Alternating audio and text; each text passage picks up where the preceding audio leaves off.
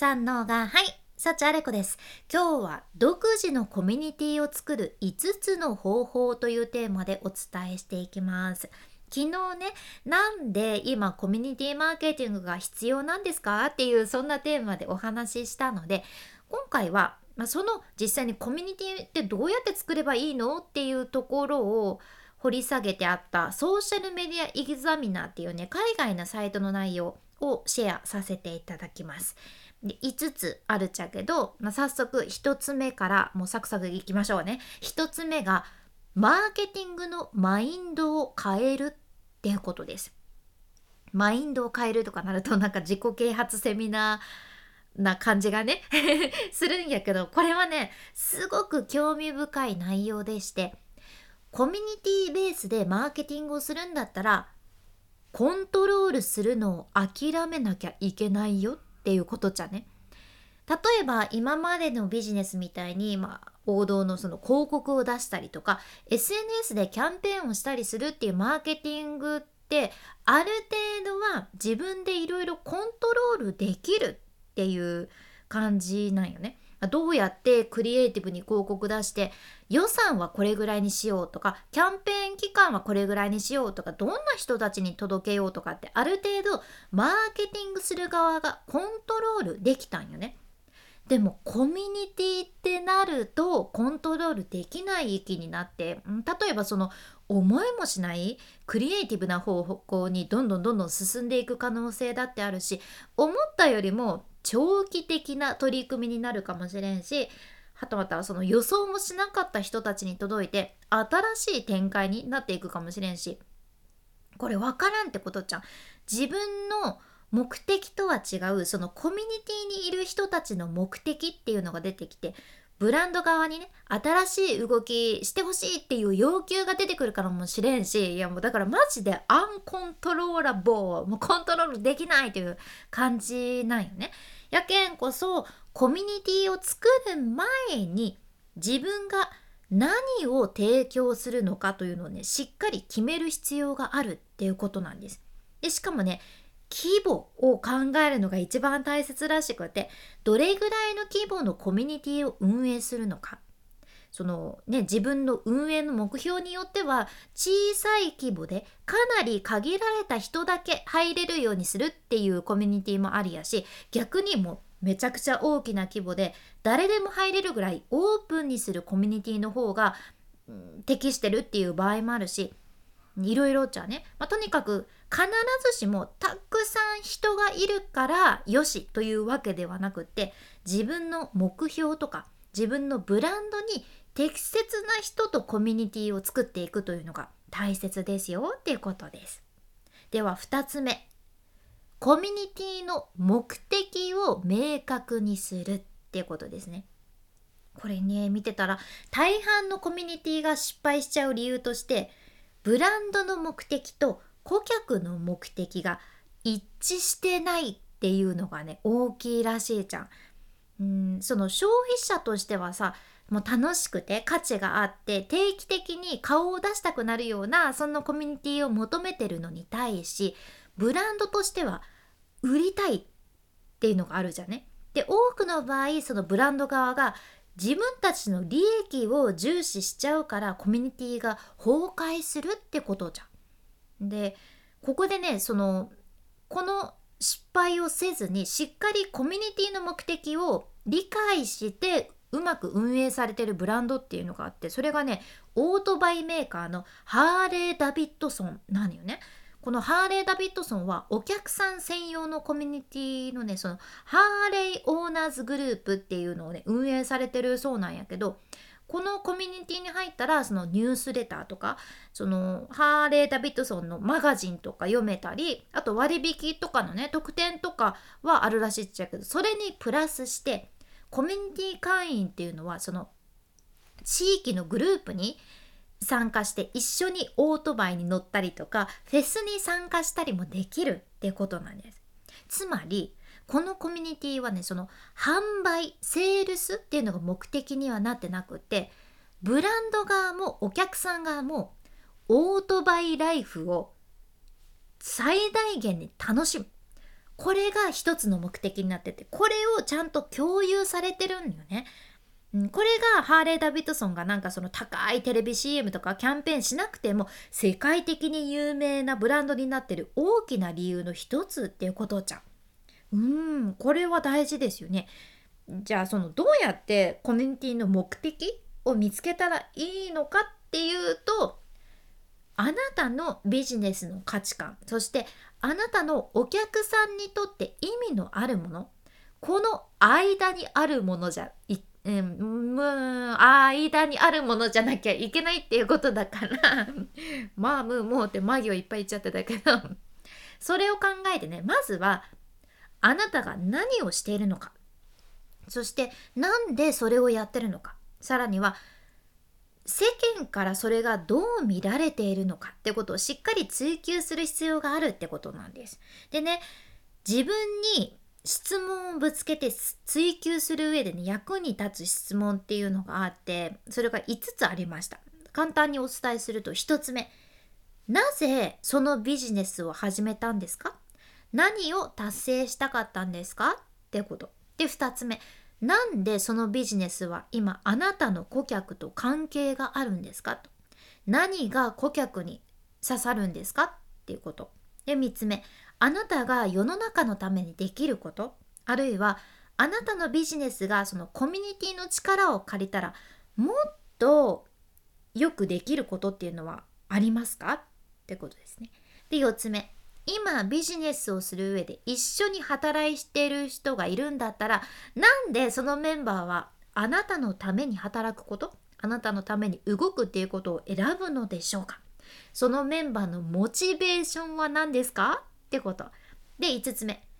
一緒に働いてるメンバーと顧客が共有できるような共通点は何かありますか？価値観アイデンティティ目的とかいろいろ考えてみてくださいっていうこの5つなんですよ。まあ、サクサクちょっとお伝えしてきたけどこれはね具体的にコミュニティを作るっていう時とかに役立つと思うけまたねもし実際にそういう時が来たらこのポッドキャストをまた改めてね聞きに来ていただければと思っちゃけど、まあ、こういった質問を考えることで自分の目的というのがねもっとはっきりしてくるっていうことでした。では3つ目いきましょう。3つ目。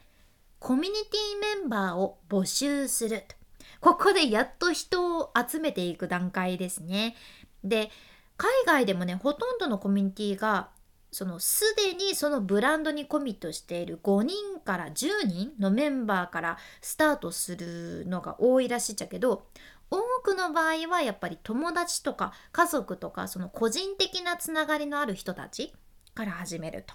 あとね早めにそこに参入してる人とかポッドキャストリスナー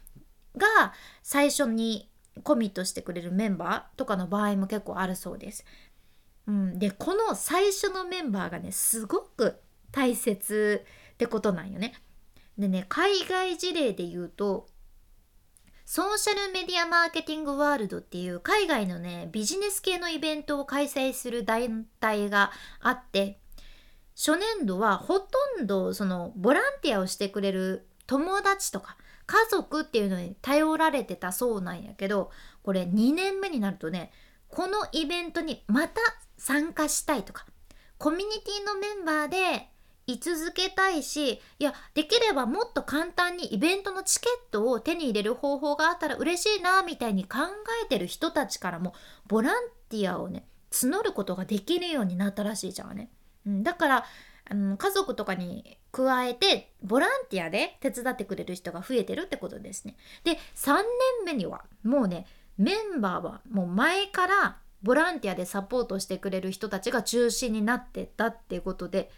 うん、3年目にしてもうすごいコミュニティができてるわけね。だからボランティアで大きくなったコミュニティのいい事例だなと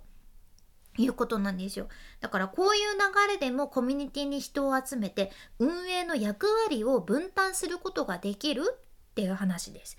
うん、でメンバーとしてはねそのメンバーであるという承認それからコミュニティにアクセスできるということそれからそこでの使命感によって動いてくれるっていうのが実現してて、まあ、これがねやっぱり理想の形ですね。うん、では4つ目いきましょう。4つ目。コミュニティメンバーの口コミを作る。はい。もうねとにかく口コミしか勝たん。口コミしか勝たんなんですよ。うん、やけねこのポッドキャストとかも SNS でいつも口コミとしてもシェアしてくださってる人たちにはねもう本当に本当にいつも感謝申し上げますっていうところなんですけれどもそうなんです。口コミしか勝たんなんです。うん、あなたのストーリーをあなたが自分で語るというよりもとにかくねお客さんがあなたのためにあなたのストーリーを語った方がめちゃくちゃ強力なんよね。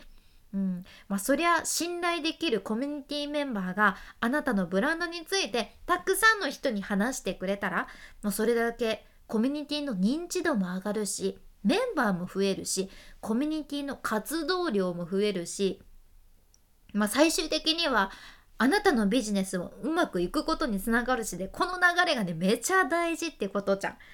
そのためにもブランド側がねコミュニティメンバーがその心から口コミしたくなるようにするっていうのも大事になってくるそうです。はいでは最後5つ目コミュニティ文化を作るってことですね。まあ、最後にねコミュニティをうまく運営するために簡単な3つのステップをご紹介いたします。これがねコミュニティ文化を作る上でも大事ってことなんやけど1つ目ルールを決めるってことです。コミュニティメンバーにこんな風に振る舞ってほしいなってこういうことしてほしいなっていうそういう行動とか基準っていうのを決めてそれをコミュニティの目立つところに載せてメンバーに最初に読んでもらうという大事なステップですね。で2つ目ルールを徹底するということでコミュニティ上にももしねあんまりよろしくないなというメンバーが出てきたらうん、例えばどんな人なのかっていうとそのコミュニティのルールを無視したり他のメンバーに害を及ぼ及ぼすようなことをするような人がいたらそこはすぐに対処するべしっていうことですね。ここで時間を食われちゃダメだよっていうふうに書かれてました。はい。では3つ目。クリエイティブな余白を残すってことです。うんまあね、コミュニティも難しいからもしかしたら思ったようにいかないかもしれんちゃけどとりあえずルールの範囲内だったら新しい方向性とか新しいチャンスに対してオープンでいましょうっていうことなんです。うん、コミュニティマーケティングの魅力っていうのもとにかくメンバーに貢献してもらうっていうことになるけんメンバーがちゃんとね心ゆくまで気持ちよく貢献できるように余白を残した方がいいっていうことでした。確かに運営側が全部しちゃったらねメンバーも貢献できなくなるからそういうことですね。うんまあ本当その実際に運営する側というのはもちろんね他にももっとたくさんカバーすることもねたくさんで、うん、出てくるはずでカバーしきれてないけどいや私自身今回ねこの内容を調べてて自分にも活かせそうなところたくさん発見できたので良かったなーって思っとるし、まあ、これからねビジネストレンドということで必要になる人も多いと思うけん良かったなって思っとるんやけどどうやったかな？どうやったかなって思ってますが、うん、今回の内容もちょっとでもあなたの何か参考になれば嬉しいです。今日みたいな海外の最新情報をこれからもシェアしていくので聞き逃さないようにフォローもしくは無料のサブスク登録のボタン、そちらが応援のフォローボタンになってますので、今のうちにポチッと忘れずに押しておいてください。君に幸あれ。ではまた。博多弁の幸あれ子でした。